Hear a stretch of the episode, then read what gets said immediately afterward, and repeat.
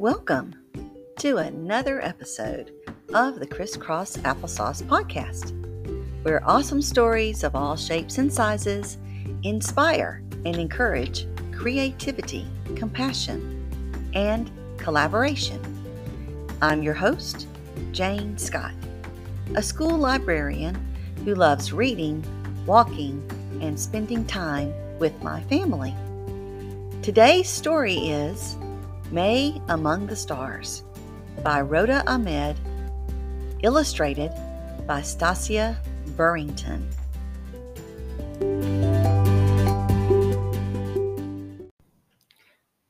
Born in Decatur, Alabama, Mae Jemison grew up to become the first black woman in space. At the age of five, Mae knew she wanted to be a scientist. She loved reading and learning Mae also acted in school plays and participated in student government. She studied ballet, jazz, and modern dance, as well as African and Japanese dancing styles. After earning her chemical engineering degree at Stanford University, Mae became a medical doctor. She did many different things before applying and being accepted into NASA's astronaut program in 1987. In 1992, Mae Jemison became the first Black American woman to orbit Earth on the Space Shuttle Endeavour. Her title was Science Mission Specialist. Dr. Jemison spent eight days in space doing weightlessness and motion sickness experiments on herself and the rest of the crew. Dr. Jemison earned many awards and honors throughout her career. She even appeared in several movies and television shows as herself, Mae Jemison, astronaut. Mae Among the Stars is written by Roda Ahmed. Mrs. Ahmed is a Norwegian author and columnist, born in Hargeisa, Somalia. Mae Among the Stars is her first children's book. She lives in Los Angeles, California, with her husband and two children. For more information about Mrs. Ahmed and her books, go to www.rotaworld.com or the link in our show notes. Our illustrator for Mae Among the Stars is Stasia Burrington. Mrs. Burrington is a Japanese American illustrator and fine artist. She makes her home in SeaTac, Washington. Miss Burrington loves experimental cooking, camping, and having anything having to do with science and science fiction. To learn more about Miss Burrington, go to www.stasiaburringtonart.com or click the link in our show notes. All right, crisscross applesauce listeners, let's welcome Miss Wynetta Ford, Legacy's assistant principal, as our guest reader today for Mae Among the Stars. Miss Ford, thank you so much for reading for us today. This is Earth, Mae, her mother said. The flowers, the grass, the forests, and the mountains. We live on Earth. I know, but I want to see Earth from out there. That's an amazing plan, little Mae. Then you have to become an astronaut. That way you can see the Earth from space. Astronaut? Do you think I could do that? Of course you can. If you can dream it, if you believe it, and work hard for it, anything is possible. Mae asked her mom to take her to the library. She reached for books about space and astronauts. After dinner, Mae drew pictures of space and she even made her own astronaut costume out of old orange curtains and cardboard boxes. Later, she asked her dad, But how do I become an astronaut? It seems impossible. You will find your way, Mae. Because if you dream it, believe in it, and work hard for it, anything is possible. All right, crisscross applesauce listeners, it's time to introduce our guest expert, Dr. David Williams. Dr. Williams is a senior staff engineer with Sandia National Laboratories. Sandia has fostered safe and effective science and technology, research and development that ensures our national security for over 70 years. Sandia implements strong science, technology, and engineering to lead the way in innovation and collaborative research with corporations and universities. Thank you, Dr. Williams, for visiting with us and sharing about Dr. Mae Jemison, astronaut. Mae Among the Stars. Who is that about? You know it's you know it's based on a real person. Yes. And where is she from? She was from Decatur, right? And she was the first.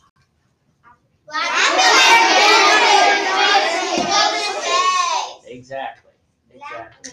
And how many times did she go into space? One One, One time, One time. right? Yep. Do you know how she went into space? Was she flying it? No. What was she? The rocket. The rocket. She was what they call a mission specialist. Okay. So this little thing that you see right here is a model. Okay. This is a model of a space shuttle. Okay. It's no longer flying. But this is what Mae Jemison went on as an astronaut when she went into space. Okay. See these little B windows up here? Okay. So you have a commander and you have a pilot that sit up in the front. And they fly this. Okay. They're the ones that make sure that it goes up safely, that it does all the orbits, and that it comes back down and lands safely. Mae Jemison was not one of those. Back here behind this and all in here are all kinds of experiments. And you need everybody that's from understands biology, okay, that understands physics, that understands chemistry, all kinds of smart people, right? Mm-hmm. Trying to figure out how to do things in space. Some of them have PhDs, okay, and they fly along as mission specialists, okay?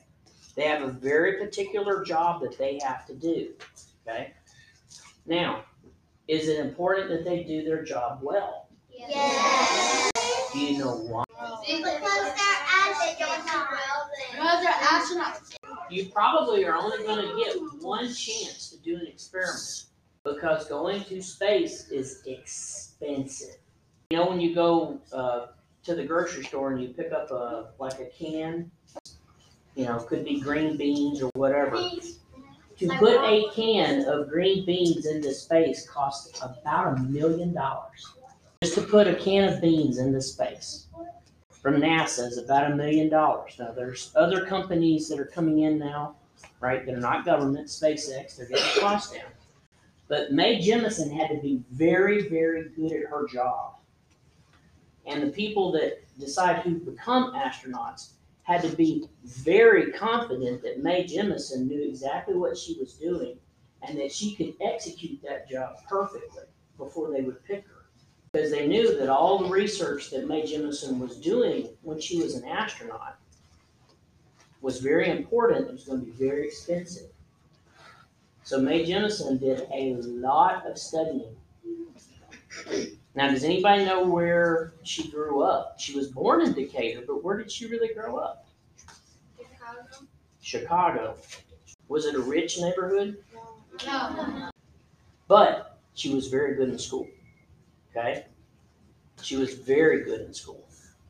She took that from elementary school to middle school, middle school to high school, high school to college. She didn't just use her talents for that, she used her talents in many, many different ways. Now, what's one of the other things that she's done that you remember? That one, Nurse. A scientist? scientist. How do you build a spacesuit? How do you build a spacesuit? Well, believe it or not, building a spacesuit is actually hard. You have metal that's in it, you have to have rubber, and you have to have fabric. Do you know who they went and got to help them figure out how to build suits like that? Anybody know about scuba tanks and scuba diving? Guess what? They got the rubber from that. Mhm. You know where they got the fabric from? Anybody ever heard of, you know, athletic companies like mm-hmm. Reebok and Nike? Well, somehow they figured out how to put metal and fabric together. They went to people that do ladies wear. So they went to what I'll call the garment industry. And they learned how to do that there. So it took people from all across industry to be able to do that. Basically the same thing as a scuba tank. So, so the biggest thing that you have to worry about that is, is not so much the oxygen, but it's making sure that they have pressure, right? Because you got all this atmosphere above you, which is putting pressure on you, right? When you take all that pressure off, your body does some real nasty things. It's not good. So what the spacesuit and what the uh, environmental system, the oxygen system does, is it not only gives them oxygen, but it gives them pressure. Because your body is not meant to be without pressure on it. How, how much air does the air tank, I mean, yeah, the air tank hold when they are in space? Let's talk about a amount of time that they can breathe. Normally for the, for the suit itself, uh, it has enough oxygen in it for about two hours if they're outside of the spacecraft. Whenever they talk about the spacecraft, they talk about mission time. So they build enough oxygen into it so that they always have at least fifty percent more oxygen than they need for any situation that comes up. So if you're in the aircraft and if you're in the spacecraft and you're gonna fly out to the moon and you're gonna orbit the moon for three or four days and you're gonna come back in two weeks, they'll give you three weeks of oxygen, okay? So it's, it's more about time. But what did she really encourage? It's hard. Mae wanted you to make sure that just because you're a girl Your boy. or a boy or whatever your background is, it doesn't matter. You can get there if you want. If it's something that you desire, there's nothing to hold you back. Thank you, Dr. Williams, for talking with our second graders today. We enjoyed learning more about Mae Jemison and what it takes to be an astronaut. Well, good morning, my second grade awesome readers. I want to ask you a few questions about our visit with Dr. Williams, who spoke to us about Mae Jemison and the book Mae Among the Stars. And I'm also going to ask you some questions from the book. What did Mae w- want to be when she grew up? She wanted to be an astronaut and see Earth from space. When Mae told her mother about wanting to see the earth from afar, what did her mother say to her? To you, you are like already on Earth. We are on Earth. You can already see Earth from here. We are on Earth. She said, "You can.